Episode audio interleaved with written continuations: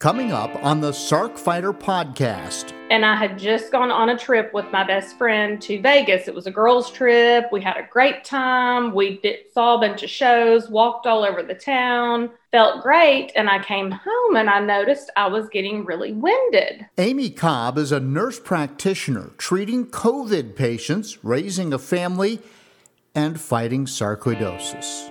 So far, I have I don't have skin or ocular involvement which is a blessing. But I think I've got everything else. wow. I'm also wow, wow, wow. Yeah, being worked up for neuropathy right now. Coming up, Amy tells the story of how Sark has slowly invaded her body. This is the Sark Fighter Podcast, living with sarcoidosis and other rare diseases. Here's your host, John Carlin.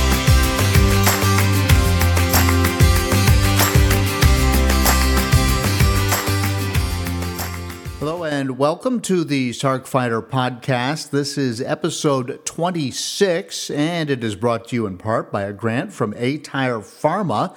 I'll have an update on their research in just a couple of minutes, some new and exciting information from aTyr. I want to tell you first the official Sark Fighter song is called Zombie, and that's by Mark Steyer and his band, uh, the White Hot Lizards. Mark is a fellow Sark fighter, and you can hear his story about how Sark kind of took him out of the game as a hockey player. That was back in episode 12. Seems like forever ago, but the song is outstanding and it really does tell the sarcoidosis story. Proceeds from the song will be donated to the Foundation for Sarcoidosis Research and, um, I'll have a link if you want to listen to the whole song in the show notes. And occasionally I just put the song on at the end of an episode, but uh, I'm not sure if I'll do that this time or not. You'll just have to listen. Meanwhile, uh, I call this the Sark Fighter Podcast because I'm fighting SARC, so are you, whether you're a patient, a caregiver, a researcher, and that's why we're all here in this uh, space, which is the word that everybody likes to use now, the, the sarcoidosis space. So here we are, and we're all together uh, for one reason or another, and we're listening because we want to know more about sarcoidosis or we don't want to feel alone. And that's what this podcast is all about. There's a place where, where everybody gathers. Uh, and there are so many SARC patients because well, there's about 200,000 in the United States and people don't know anybody else who has SARC. It's it's just rare enough. Uh, it's an orphan disease, and and people feel like they're all alone. They don't know what's going on with their body.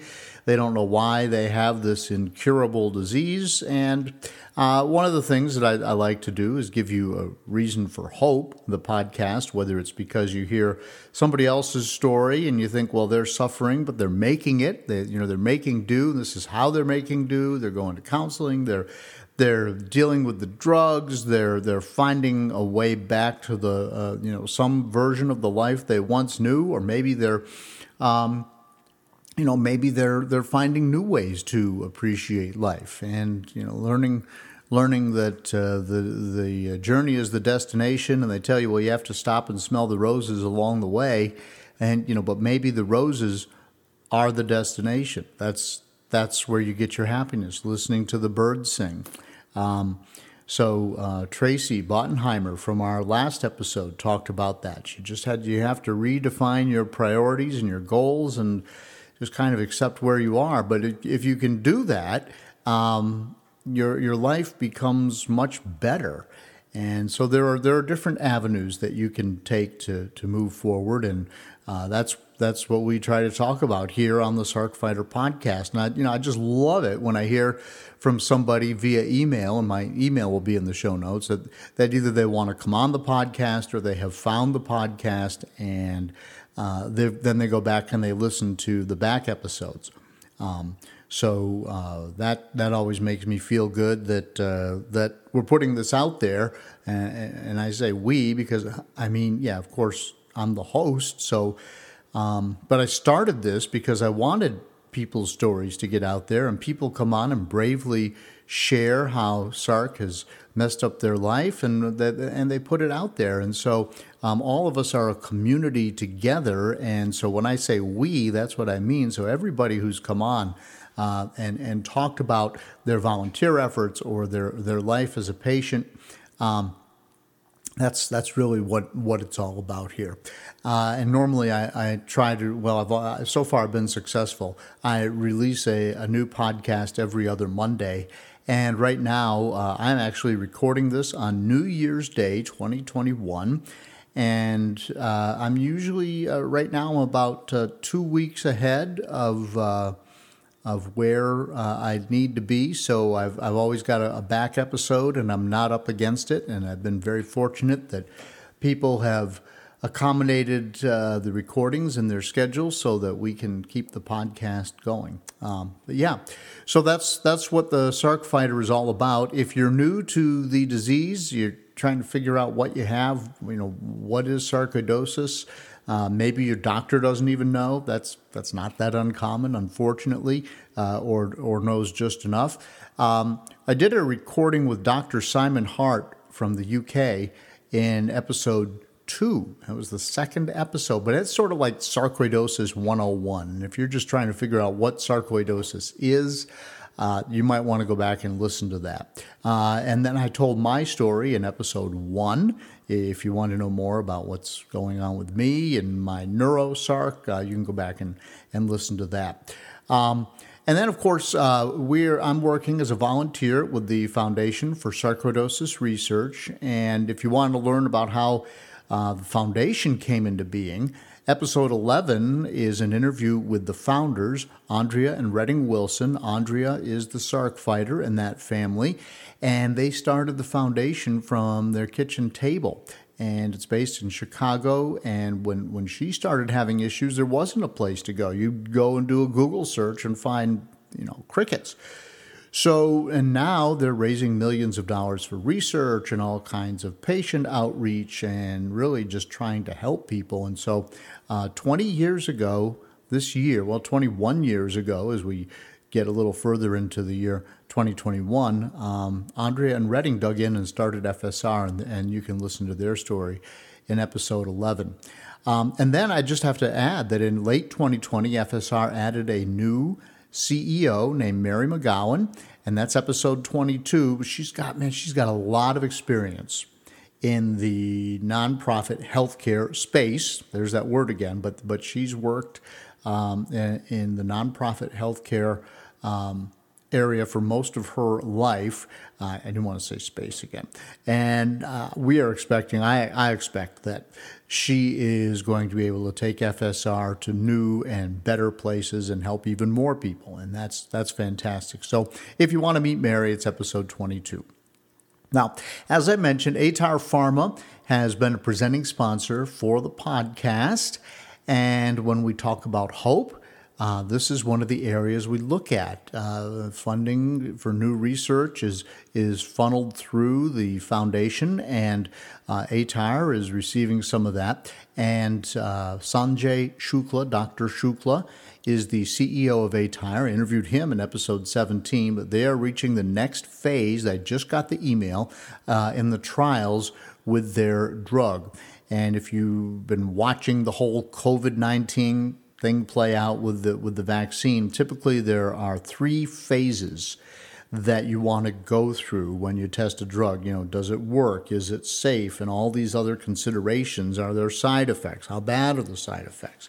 Um, and you know, or or does it not work? And so they give. That's why they give people the placebo, and then they give people the drug, and it's a double blind test, and and people don't know who got what, but then you track the patients who got better, and hopefully it says, ah, the ones who actually got the drug are doing better and they're not suffering any or many side effects. And uh, that process takes time. So with the COVID, they had to fast track it and they got it out in less than a year, which is amazing, but it's, it's not usually that quick. But I did get the email, email from aTyr telling me they expect to report some findings in the third quarter of 2021.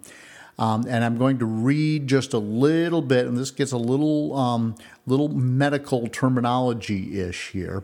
But aTyr has completed the target enrollment in its phase 1b slash 2a clinical trial of its lead therapeutic candidate, which is the medicine. Candidate means medicine here, and that's aTyr 1923 is the name of the drug. Hopefully, if, if it works, they'll come up with something more interesting than aTyr 1923. But that's that's what's typical is when the drug is going through the process, it doesn't have the name that it'll have that you know like methotrexate or something like that um, once it's available to the public. And this is uh, this is for patients with pulmonary sarcoidosis. So the studies enrolled 36 patients, and I have a quote here uh, from Dr. Shukla.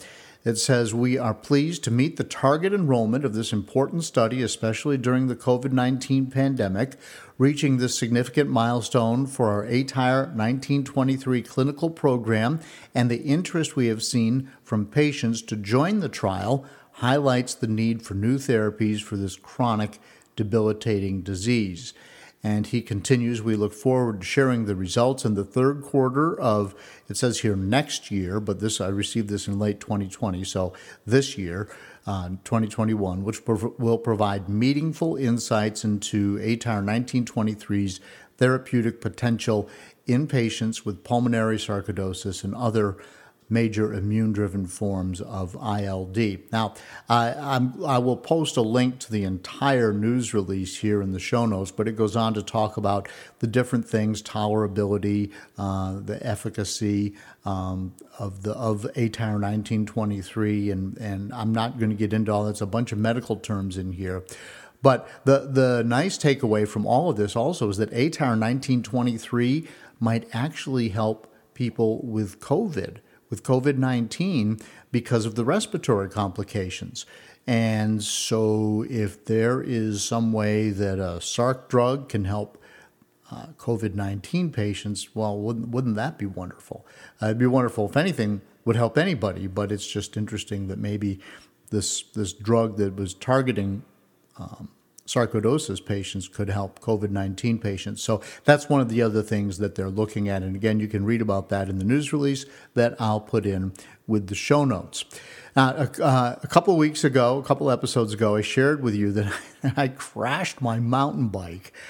I went over the handlebars and I landed in a fallen tree, lots of sharp branches sticking up, had a big gouge in my leg. I mean, it was it was big and it was deep. I'm just going to leave it at that, right below my knee had wound up um, I wound up driving myself to the ER and getting all kinds of stitches. They had to stitch it underneath, and then there were 14 stitches on top. Now I have this beautiful scar, but the stitches are out. The leg is good. I actually am riding again. And yesterday, I went back to that spot on the trail very carefully and from the other direction because I, I was sort of in shock when I left there, and I never really did know what I hit. And I did find this stump in the trail, which is, I thought I'd hit a stump, but it seemed so small and honestly innocuous and not the type of thing that would cause a crash that I couldn't figure it out. Well, the, the nearest thing I can figure is that I had my pedal in the wrong place because the stump is there. Uh, and I think that I what I did is I hit the stump with my pedal, which the chances of that are slim and none, but that's the only thing I can figure out. Um, but I'm back on the bike, and the weather is bad now, so I'll be doing uh, a lot of cycling inside. And my wife has a Peloton. And I love these Peloton bikes. You can take classes, or they just give you scenery and you can ride through the scenery. Um, but you can also follow other riders, and I'm on there as Sarc Fighter. So if you're on Peloton and you want somebody to follow, just look for Sarc Fighter and follow me, and I will definitely follow you back. I think I'm. I think I have like five quote unquote friends on Peloton, but they're trying to make it a little bit of a social experience, and that would be cool. Maybe we could get a class with just Sarc patients sometime, or we can all sign up for the same class at the same time, and who knows. Um, but anyway, I'm on Peloton. I have been for some time as Sarc Fighter. And then also, if you want, you can follow my cycling blog, carlinthecyclist.com. And I do have a series of posts in there on cycling with sarcoidosis, including, man, my journey through 2019 was tough with all the side effects of the medicines I was taking. And it was just sort of a downward spiral for the whole year. And, and I chronicled that with my blog, and, and you can check that out there. Might, that might be interesting to you, even if you're not a cyclist. All right, coming up today, uh, we've got my interview with Sarc fighter Amy Cobb. Sark hit her, uh, as far as she knows. She was diagnosed in 2016, and Amy is a nurse practitioner. So she is actually one of these people that treats patients. A lot of times the doctor is busy, but they say, well, you can see the nurse practitioner, and I've done that more times than I can remember, and that's always a good experience. Uh, and so they, that she goes in and she diagnoses and treats patients, and and she can prescribe medicine, the whole nine yards. So. Uh, but, but she has been trying to push through. She describes herself as a gym person. She's a mother of three. And all of a sudden, just doing regular everyday activities, she couldn't catch her breath. She couldn't figure out why. And of course, we all know that if, she's on the podcast, uh, it turned out to be sarcoidosis. So, coming up, my interview with Amy Cobb. I feel like a zombie just feeding and stumbling.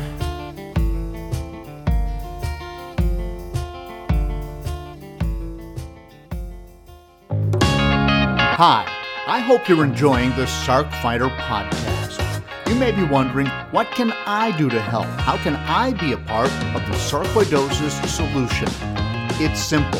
Make a donation to KISS, Kick In to Stop Sarcoidosis. 100% of the money goes to the Foundation for Sarcoidosis Research. Look for a link in the show notes of the Sark Fighter podcast.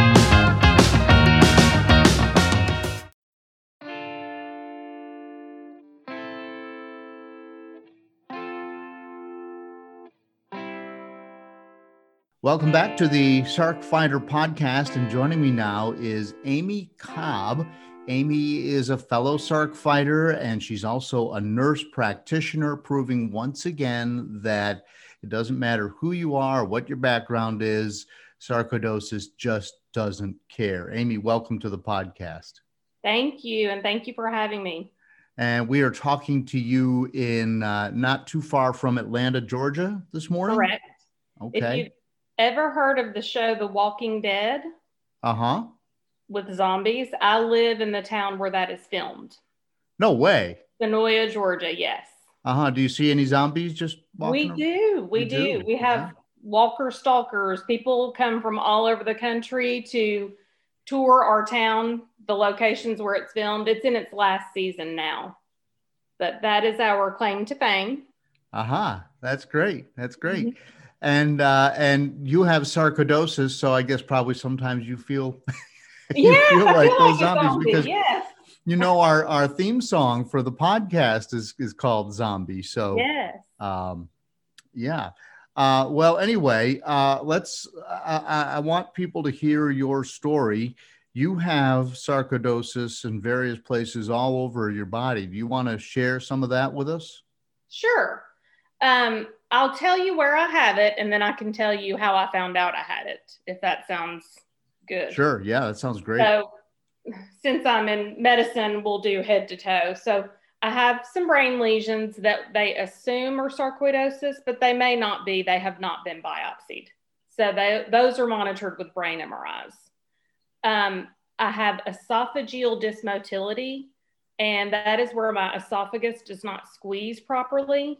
And my esophagologist, which I did not know there was an esophagologist until yeah. I met him, he's a gastroenterologist who specializes in the esophagus. And does that make it hard for you to eat, or how, how does that present? Yeah, okay. Yes. So, um, so when I tell you kind of my timeline, I'll tell you how they figured out I have that. But I, am going to do a quick rundown of where I have it.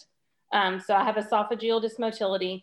In my lungs, I have granulomas, and I have something called bronchiectasis, which is where the bronchioles, if you think of your lungs being your trees and the bronchioles being the limbs, um, they should squeeze down when you cough so that you can push your mucus out of your lungs. And a portion of my bronchioles are kind of blown out like a balloon that's just kind of wobbly. So I can't always squeeze out my secretions. Um, so I take Mucinex, they say twice a day for the rest of my life for that to help prevent pneumonias my pulmonologist said that is because of my sarcoidosis. Um, so the lung granulomas are not really causing any problems.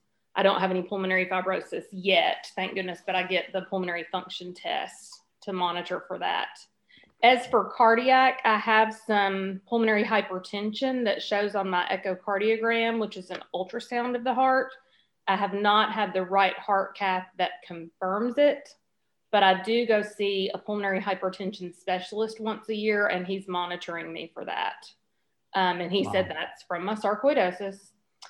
And then I have lesions on my spleen, which did get smaller when they upped my methotrexate. So again, nobody likes to do a spleen biopsy due to the risk of bleeding, but we assume those are sarc lesions as well. And I have kidney involvement. so I've had a kidney biopsy. Uh huh. So I see a nephrologist um, for that. And that was positive. Not, that biopsy, the kidney biopsy was positive. So what it showed was glomerulosclerosis, which is damage to the kidneys. My nephrologist said that means the damage has been done. It's not active in the kidney right now. Okay. But I'm on a medicine to kind of keep my kidneys in check. Um, so far, I have I don't have skin or ocular involvement, which is a blessing. But I think I've got everything else. wow. I'm also wow, wow, wow. Yeah, being worked up for neuropathy right now. So um, we're we're checking more for neurosarc and um, possible small fiber neuropathy. I just had a biopsy for that. Mm-hmm. Yeah, I would love it if I could get the feeling back in my fingers. I'll tell you what, that's uh, yeah. That is, yeah. It's like every time I take a, a cover off of a pill bottle, I drop it. It, it just yeah. it little it makes me nuts. These what, are what my, you're holding up right now? So you wearing gloves? I wear these a lot, and you know, with COVID at work, I can't really wear these germ wise into my rooms. But when I go in my office, I have a little heater on my desk and I put these gloves on just to get the feeling in my hands enough to where I can type and document. Um, I wear them when I drive. It could, you know, Georgia gets hot. So yeah, I may yeah. be wearing them in the summer, not in public. but if I'm at home, I'll have them on just to get some circulation to my hands and feeling in my fingers. Yeah. So what? Yeah. What? What viewers or listeners can't see right now is you're wearing like these blue gloves with the ends of the fingers cut off, mm-hmm. um, and so th- you keep those with you all the time. Oh, I have a pair in every room. I have different colors. You know. oh wow! My kids tr- steal them because they think they're cool, and I'm like, no, mommy needs those. Yeah. Now let's and let's point this out because you're going through all of this, but you have three children. Yes. You're a nurse practitioner, so you're working on patients. Yes. And and it's COVID times, so you are probably just right out straight all the time. Yes. So so the way I was diagnosed, I turned 40 and I had just gone on a trip with my best friend to Vegas. It was a girls' trip. We had a great time. We did, saw a bunch of shows, walked all over the town felt great. And I came home and I noticed I was getting really winded. And I thought, this is really odd. I did great in Vegas. Maybe I'm just exhausted. Um, maybe I'm dehydrated, you know, because in a hotel, they charge you $8 for a bottle of water. So right. I thought, maybe that's it. So after a few more weeks of that, this was in 2016, um, I'm like, this is not getting any better and I started running low grade fevers and I was exhausted. I'm a go, go, go person. And I would notice I would be at work thinking, okay, I've got three more hours and then I've got to, you know, do my second shift, which is motherhood. Mm-hmm. Go home, get the kids fed, bathed, all that stuff. And then I can go to sleep. Like I would count down the hours until I could go to sleep. And I had never felt that way in my life, on top of being winded and coughing. Wow. So it took about three months um, and several specialists and a chest CT and a brain MRI um, because during that period also my my face went numb on one side and oh, I was wow. having like trouble a- getting words out. Like I'd come out of an exam room to tell my nurse to give a shot, but I couldn't remember the name of the shot or you know, I was having this brain fog. The and brain like, fog, yes. Like, what is going on? You know, I'd look at a family member and I couldn't remember their name. So I'm like, okay, something's not right. So, long story short, I got a call on a Monday at work with my brain MRI and chest CT results and they said, Amy, you have lymphoma and multiple sclerosis. And I was oh, supposed oh, wow. to work 12 hours that day. they said, you need to see a neurologist and an oncologist ASAP. And my youngest child was four, my middle child was six, my oldest was 12. And I'm like, wait a minute. uh-huh. Because as a provider, I'm used to giving the news, not receiving the news, and that right. was not really on my radar at all. Um, long story short, I do not have lymphoma. We don't think I have MS. My neurologist is looking at that, just kind of making sure again, since I'm having more um, numbness. So I'm having more MRIs in January, but he doesn't think that's it. He thinks it's all sarcoidosis related. So um, how did they how did they eventually get to sarcoidosis? Okay, so I called. So I work in medicine, so I have an advantage. Right. So I called the oncologist that I work with and was like, "Hey, they say I have lymphoma," and he's like, "No, you don't have lymphoma until you have a biopsy. Go to the lung doctor and get a biopsy because all the lymph nodes that were big were in my chest." So probably like many of your listeners, I had a bronchoscopy which is like a colonoscopy of the lungs. Right. You know, they go down. My biopsy was inconclusive. So he called me and said, I think you need a mediastinoscopy, uh, media, mediastinum, what is it? You know, where they take it out of your mediastinal nodes. Yeah. Um, right. Where they put the needle in? Is that what you're talking? Yes. In okay. Your yeah. Sternum. Yeah. In your sternum. And, yeah. Mm-hmm. Yes the, the word is escaping me because of my brain fog. Well, it's brain fog. That's that's what yeah. we're all used to that. you know what I'm talking about. And I said, um, I don't really want to do that. Remember, I'm 40 with a four year old at this point. I'm like, eh, I don't, because I would have to go to a cardiovascular surgeon to have that. Uh-huh. I was like, um, I think I have a big lymph node here above my collarbone. Can we check that? So we did CAT scan and ultrasound to make sure it was big enough to get a biopsy that would be effective. So a general surgeon I work with actually did general surgery, put me all the way under and removed the entire node instead of just doing a biopsy. Okay. And it came back positive for sarcoidosis. So that was the non-caseating granuloma. Granulomas, yes. And that's uh, that's always uh, a positive. Um, there, there's no, once you have that, then it's sarcoidosis. There's Right. No and so I was option. given this quote unquote fantastic news that I do not have lymphoma, but I have sarcoidosis. And in my career at that point, I had treated a few patients who had it, but not many. I, I was still looking things up about it myself. Um, and I didn't know anybody personally at that moment who had it. You know, I had just seen some people over my career. Mm-hmm. And um, so I started high dose prednisone, and we all know how that goes. Right. How many milligrams? Do you remember? 60, 60. Yeah. 60. Yeah. Yeah. I was, I hate to say homicidal, but my coworkers would be like, you know, talking in my ear. And I'm like sitting there about to crawl out of my skin because you're just so revved up from that prednisone. Uh, and you and you and you have no filter, so you just no. whatever you think comes out of your mouth. You're like a walking case for human resources. Yes. Defenses. and I take care of people for a living, so it was difficult. And I had small children, yes. so trying to keep my patients with my children, and I was exhausted, and I uh-huh. felt terrible. Did you your know. face blow up? Did you get the moon face? I, the whole everything. I watched what I ate. I weighed every day. You just gain weight. It does not matter. Right. It does you, not matter. You gain it. I gain it in my in my abdomen, the back and, of my neck, and in my face. Yes, and I still can't get my neck completely back to normal. My face has pretty much gone back to normal, but mm-hmm. so while I was tapering from the methotrexate. I, I, mean, tapering down off the prednisone, I was going up on methotrexate, and I have to do the injections because the pills just made me vomit. Um, so I have been on methotrexate since January of 2017, and I have tried to wean off. Yeah. And anytime I've tried to wean off, it seems to have shown up in another organ.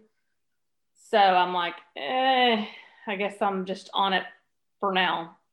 Wow. I, I tell you, I, you know, um, I've heard various things about methotrexate. I've tried it twice, and I get this just malaise. I just, I just cannot function.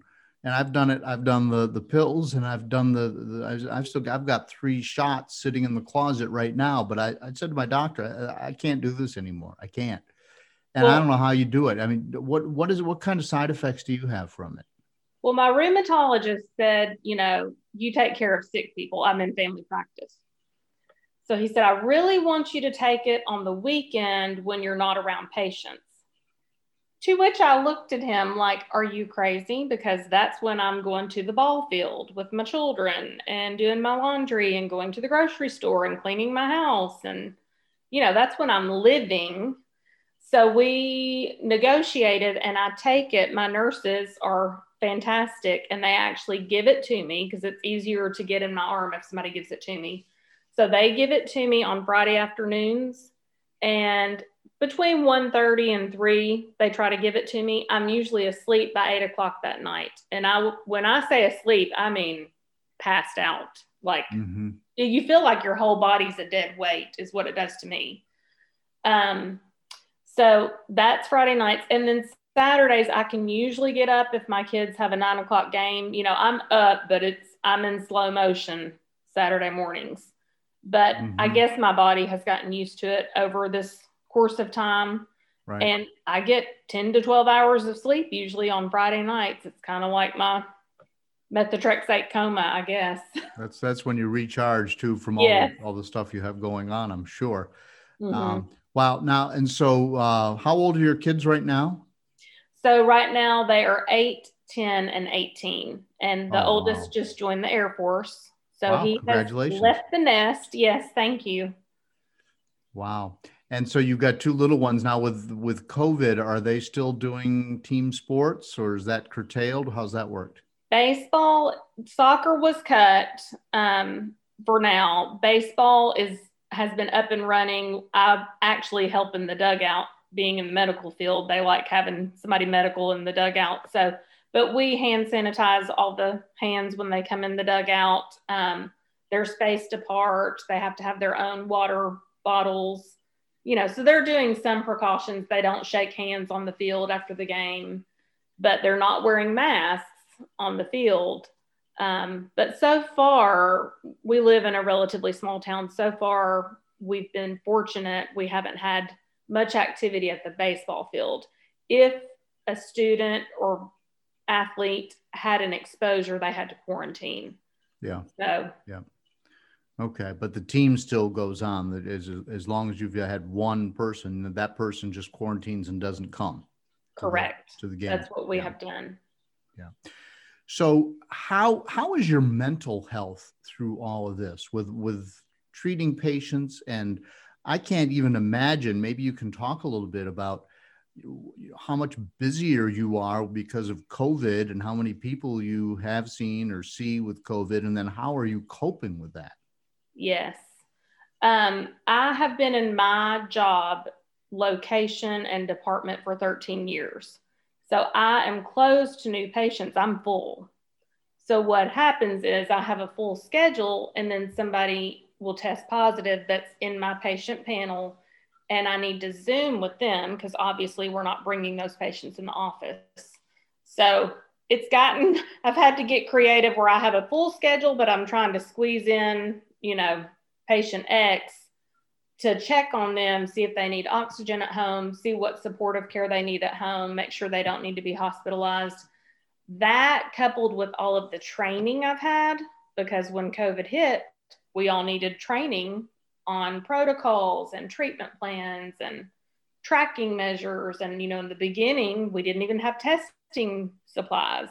And now we have the vaccine. So we're getting questions about the vaccine. So you know, there's been a lot more Zoom calls, morning calls on my commute where we're just getting constant training. So it has been exhausting, but in my career, I've never seen anything like it either. So it's, I hate to use the word exciting, but it's, it's piqued everybody's interest again.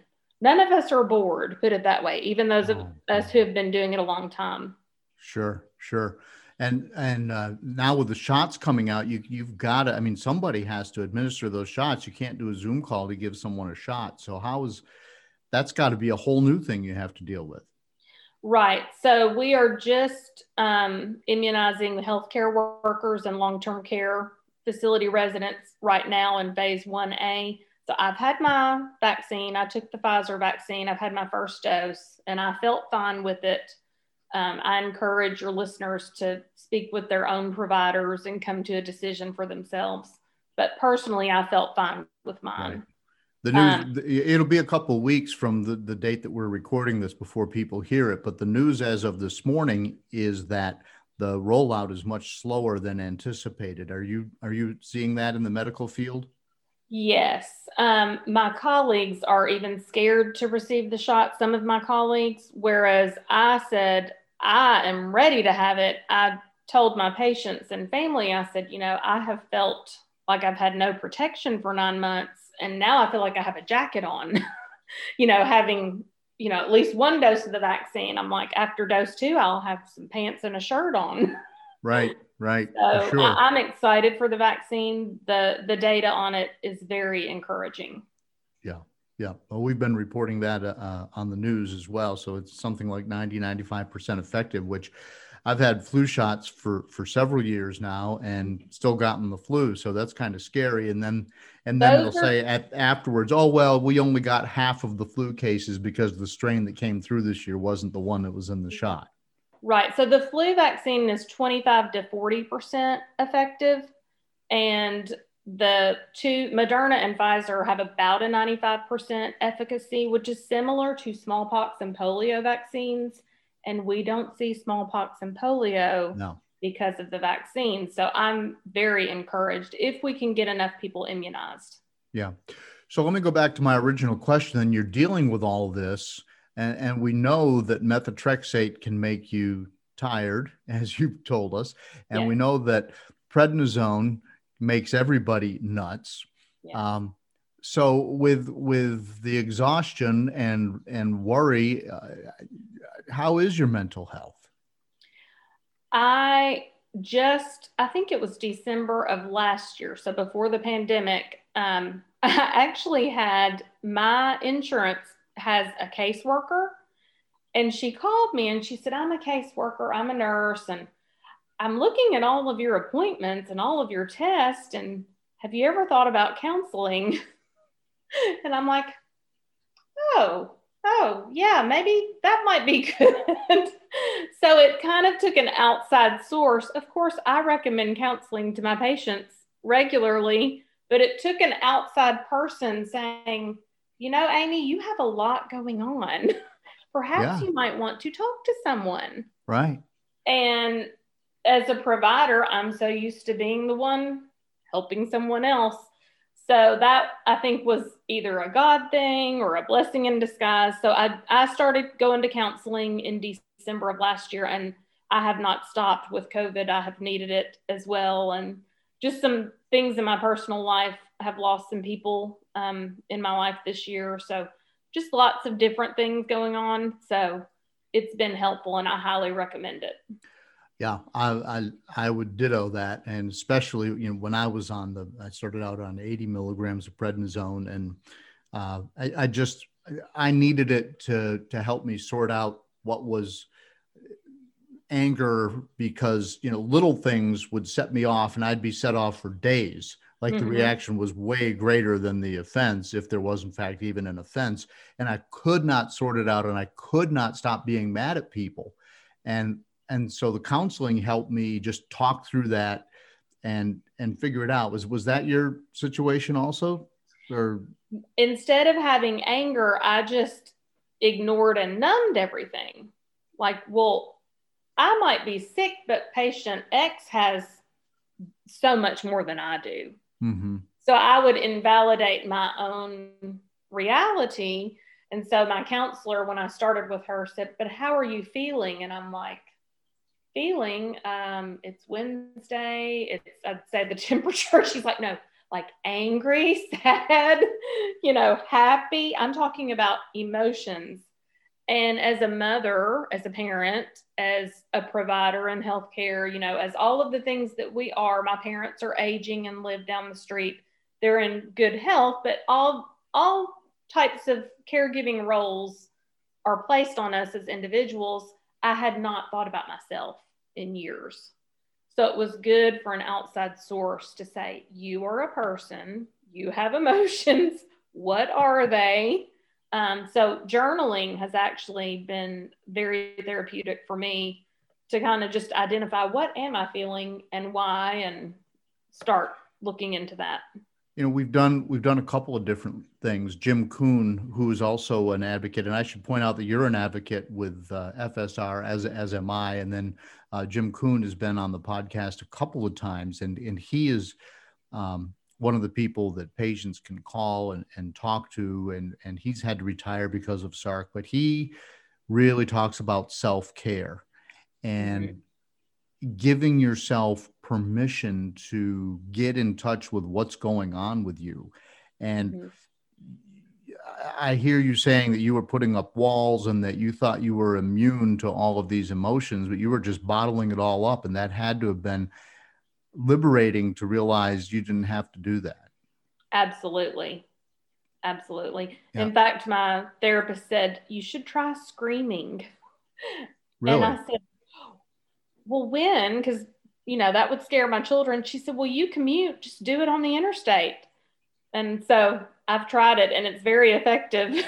so really just scream. So you're driving down the interstate and you're screaming? Yes. In fact, she said, you need to do the high pitched scream, almost squeal, and then you need to do the low pitched growl. and it's, it works because you have, you know, anybody who has a chronic condition, I don't care what it is, it's not that you're necessarily why me, but it's frustrating because we didn't do anything to get this. Right. Like there's not a choice that Amy made or that John made that caused your sarcoidosis. Right. And right. for those of us who like to be in control, it's frustrating. Mm-hmm. Well, so, and when and when you're busy, you have to be in control because you have to get to the next thing yeah i'm juggling just, all the you're, you're doing all that you know your kids are you know they, have got to be fed and the mm-hmm. patient has to be seen and the prescription has to be written and and so you just have to take control and you're used to being in control and then all of a sudden mm-hmm. boom sarcoidosis and and you don't feel well and is uh, it's just so frustrating isn't it it is i have a massage therapist i've been seeing for years and she's very intuitive. She said, Well, Amy, I think God gave you something that you couldn't diagnose yourself and that would slow your rear end down. Well, I, said, I think you're right. Now let's let's talk about that because you know some of the people who've come on have talked about having their rear ends slowed down, and these were people who were were extremely physically active. What yes. what could you or did you enjoy doing before that you can't do or don't do now? Well, I've played soccer in my childhood and even in high school. I didn't play in college, but once I had children, I started coaching soccer. And I've always been a gym goer. I've always been an exerciser. I wasn't doing, um, you know, marathons and cycling these long events, but just I'm an active person. Mm-hmm. So in the beginning that probably was cut short, but I've already picked back up into that because that's just part of who I am. And of course, we all feel better when we exercise. Um, but just, you know, I was the one, if somebody had a baby, I took a meal over. If somebody lost a loved one, you know, I, I'm the one who ordered the flowers or whatever. And I've had to realize one of my people in my circle said, Amy, you can do anything, but you can't do everything. Right. And right. so just giving myself grace that some things just really aren't that important and to take care of the people who matter most and, you know, stop some of the trivial, not that those activities are trivial, but realize that I have needs as well. Mm-hmm. So we've talked about, so you, you've got this esophagus esophageal uh, uh, issue, and it makes it hard to eat. so would you, are you drinking soup all day or i mean what, how do, what is it that that prevents you from doing or doing easily? Right. So the way i realized that was even going on is i started having abdominal pain last summer. So 2019 we're at the end of 2020 this will probably air in 2021 uh-huh. but um, in the summer of 2019 i started having a lot of abdominal pain and bloating and I work a little bit in our GI department. I cover when some of our providers are out. And so I don't have any family history of colon cancer or anything, but I thought this is not normal. Um, so my I went and saw a GI provider and she said, Well, let's just get a CAT scan because when she pushed, my abdomen was tender. Well, when she did the CAT scan, that's when the spleen lesions showed up. And so methotrexate can cause lymphoma. So mm-hmm. my rheumatologist's radar went up and said, wait a minute, that could be SARC, but what if this medicine I'm giving you for your SARC is causing the lymphoma we were trying to rule out in the first place? Yep. So that led to an upper endoscopy and all this GI testing, the swallowing study, the gastric emptying study, the colonoscopy, the EGD, which is the upper endoscopy. And when I went and saw um, somebody who was looking at my esophagus because I was having trouble swallowing, he said, You know, you may have an esophageal disorder. I'm going to do this new procedure called an endoflip. And what that is, is while you're asleep and getting your EGD, they measure the pressure of your esophagus, they measure the squeeze to okay. make sure it's squeezing okay. Yeah. And I woke up in recovery and he said, uh, You have zero squeeze. I said, Okay, what do I do for that? And he said, yeah.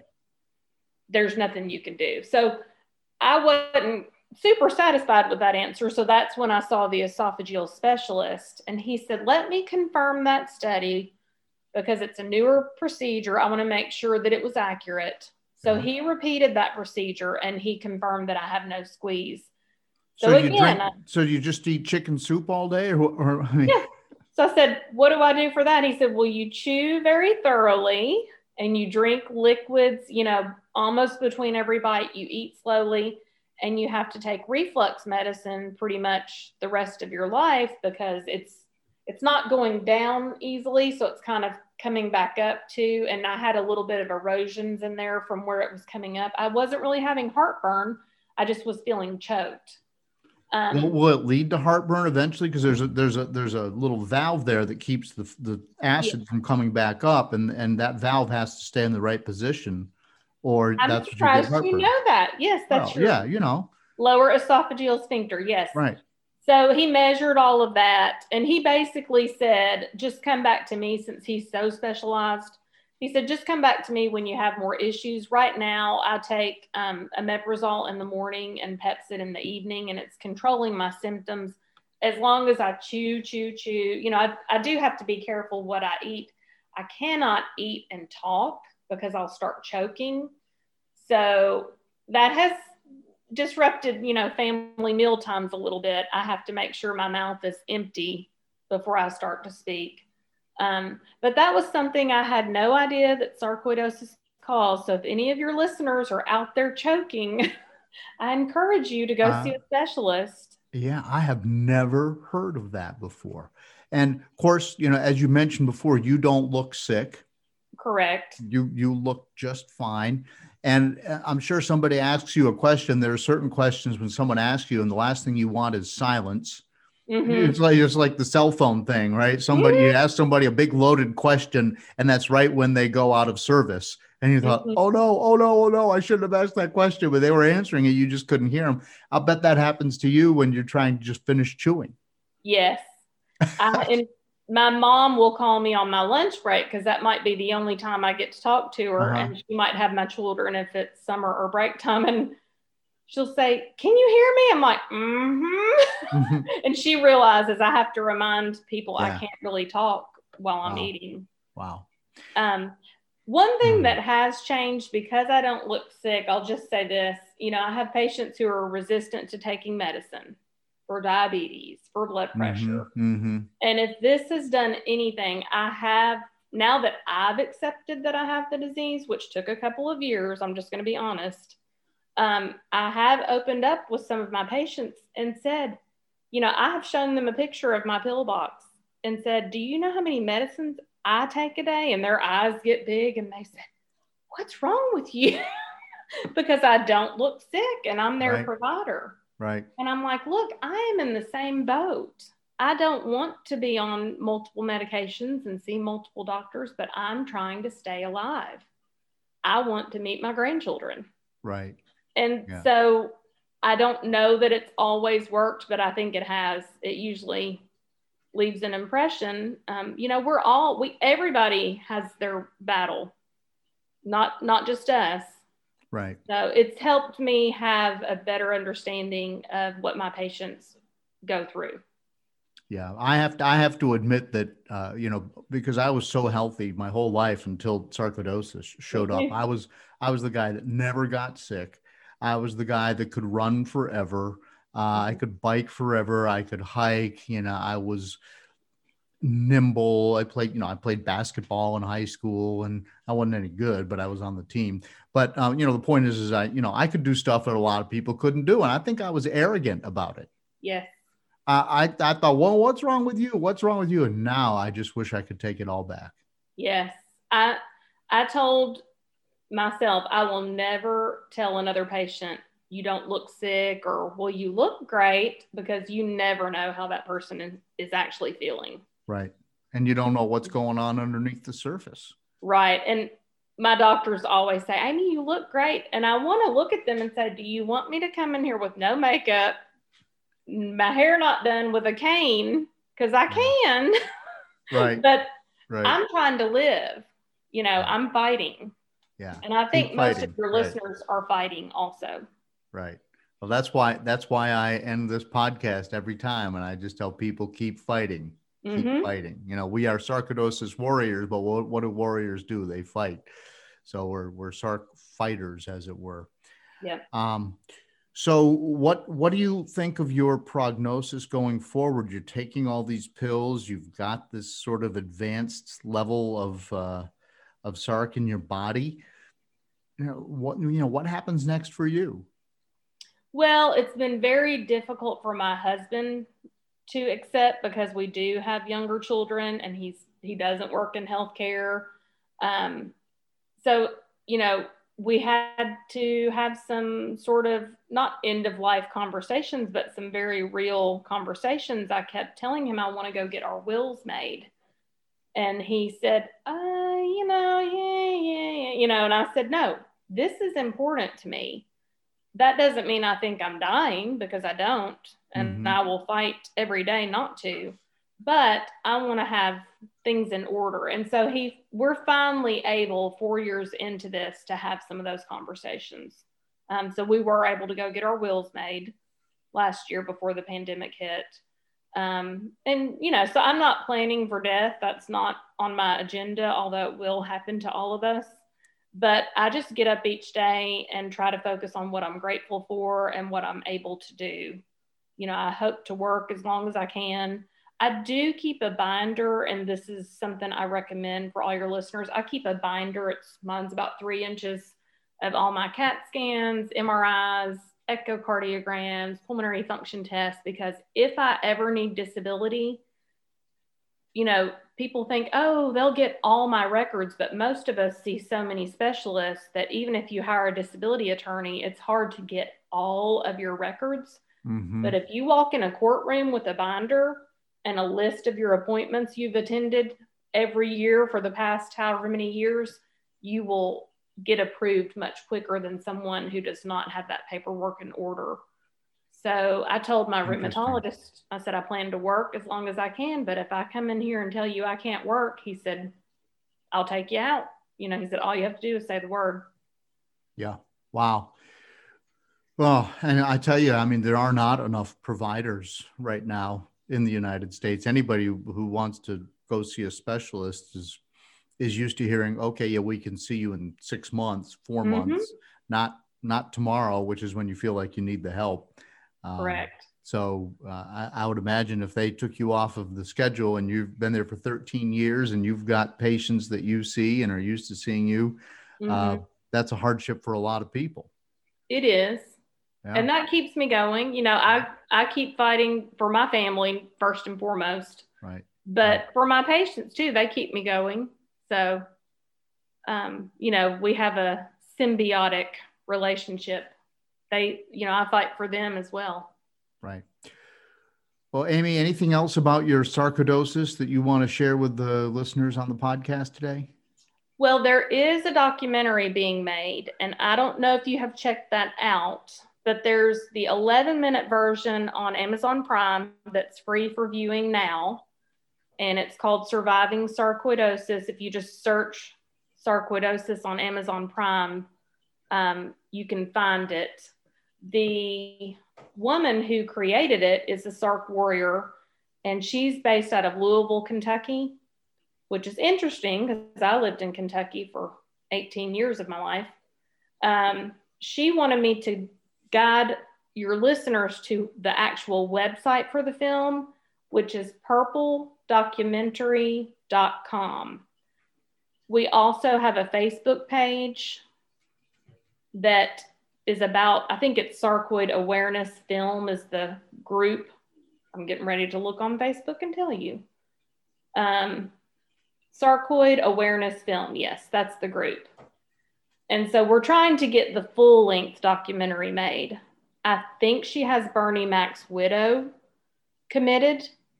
Um, I think she has Karen Duffy committed. So some celebrities um, that are committed to the project and it should definitely raise awareness.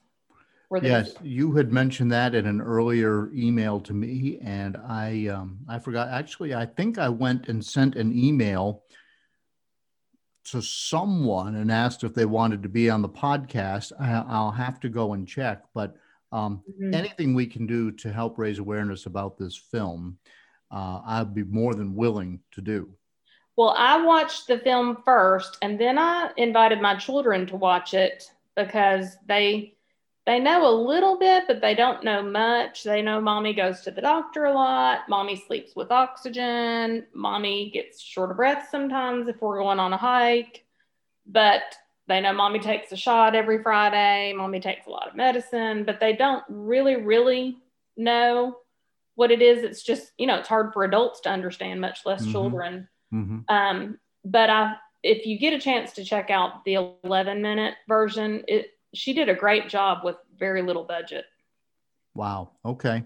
Well, um, let's talk after we get off the air here and and see if we can't make some connections. Mm-hmm. Absolutely. Okay, great. And do you appear in this at all? Have you? Uh, how? I'm not in the short film, but she plans to use me in the long version. Um, she had to cut filming when the pandemic hit because travel restrictions. And of course, all of us that will be in the documentary are at risk patients. so she was thinking ethically, I might need to put that on hold. Um, but that she does have part of the long version already filmed. Great, great. All right. Well, Amy, thank you so much for coming on and sharing your story here on the podcast. I appreciate it. Thank you for having me. And I'm so excited that you have the podcast. Um, I'm excited because four years ago, when I was diagnosed, which I think is around the time you were diagnosed, if you typed in sarcoidosis, you found the foundation and then you found a lot of random, strange, bizarre things, but you didn't find a way to connect to other people. Right. And and one other quick plug is the the summits that FSR puts on. I went to an in person summit in Birmingham, which was fantastic pre COVID. And then I attended the virtual summit in November. And those are great ways to learn more about our disease and meet other SARC fighters. Right. Right. So I participated in the uh, in the second summit this year. and moderated a group discussion, and um, I can't wait until uh, COVID is over and we can start doing in-person stuff again. That that I, am really looking forward to the opportunity to do that. Me too. For sure. Mm-hmm. Yeah. Okay. Well, Amy, thank you so much, and uh, thank you. Best to you. Yes. Happy New Year. I feel like a zombie, just feeding and stumbling. So many, many thanks to Amy for joining me here on the Sark Fighter podcast and for being brave and sharing her story and letting the world know what's going on with her. And some takeaways from the interview. Once again, it doesn't matter who you are or what you do. Uh, we've uh, had people from all walks of life, and sarcoidosis does not care. It just does not care. Um, but some of the things that we learned from Amy don't be afraid to give yourself grace. Don't be afraid to go to a counselor. Um, they really, really help. Sometimes it's just because your brain gets so twisted around because of the medications, and sometimes you know you're mourning the the loss of the life that you once had. And um, I went through it, and Amy went through it, and if you are resisting it, don't. I, that that would be my advice, and that was obviously what Amy decided to do. And you would think that with her background her strength and her knowledge of medicine, that, you know, if if she finds that it helps, you'll find that it helps also. Uh, and of course, Amy is she's right in the midst of this COVID thing. She's treating COVID patients, still taking care of her family. She signed up to be an advocate, as I did in early 2020, and but she hasn't been able to do anything because her office is just wall to wall treating people with COVID or doing it virtually or you know whatever. But I mean the the caseload is just you know has, has increased exponentially. So, um, but but she's right in the midst of the medical fight. Um, and then the other thing is uh, is this documentary that she mentioned. Um, I've just recorded my interview with her, and I have not had a chance to watch this uh, 11 minute documentary about sarcoidosis on Netflix. I'm going to do that, and I'm sure I'll be talking about it as, as the show evolves in 2021. And I'm going to follow up and see if there's any way that the Sark Fighter podcast can help out with that documentary in one way or another, raising awareness, or um, I, you know, I don't know what fundraising might look like, or what they need, or patients to interview, or you know, whatever, whatever it is. But uh, I just want to put it out there that um, anything that advances the cause of fighting sarcoidosis or treating our sarcoidosis or making people uh, live with it a, a, little more easily. Any, anything we can do here, that's what this podcast is all about. So I'll be reaching out, and, and hopefully something will happen with that as we progress through 2021. Uh, again, it is New Year's Day uh, that I'm recording this, and you'll be hearing it uh, a little bit later in the month.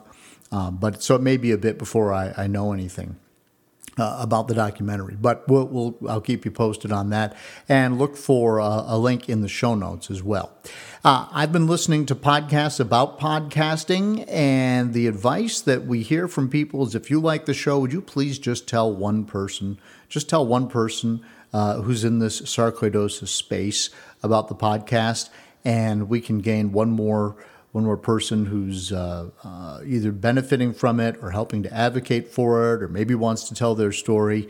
Um, you know, whatever it is, but if you would, if you wouldn't mind, just tell one person. Um, in fact, I and I received an email this morning from the Podbean folks, uh, who are the that's the hosting service that I use, that the Sark Fighter podcast is in the top ten in the medicine category in the UK. What? right? I mean, like, no way. It was it ranked seventh in the UK um, in the medicine category. Now, you know, for all I know, there's only ten, but you know, I, I'd like to think that there's, you know, it's a pretty popular category, and so the fact that the podcast is in the top ten, I'll take that. I'll take. I'll take. You know, when I first opened the microphone and started talking, I didn't know if anybody was going to listen to this. Um, so that that was just a, a, really neat find that just was one of these uh, uh, one of the statisticians from uh, Podbean. I'm sure it's auto generated, but you know they look at the data and lo and behold, there it was, and and I'll take it. Um, please send me an email if you like the show, if you have some thoughts on the show, maybe you want to appear on the show, tell your story. Uh, it's in the show notes as well. Follow the Sark Fighter on Instagram and on Facebook. And on Instagram, it is the Sark Fighter with the word the.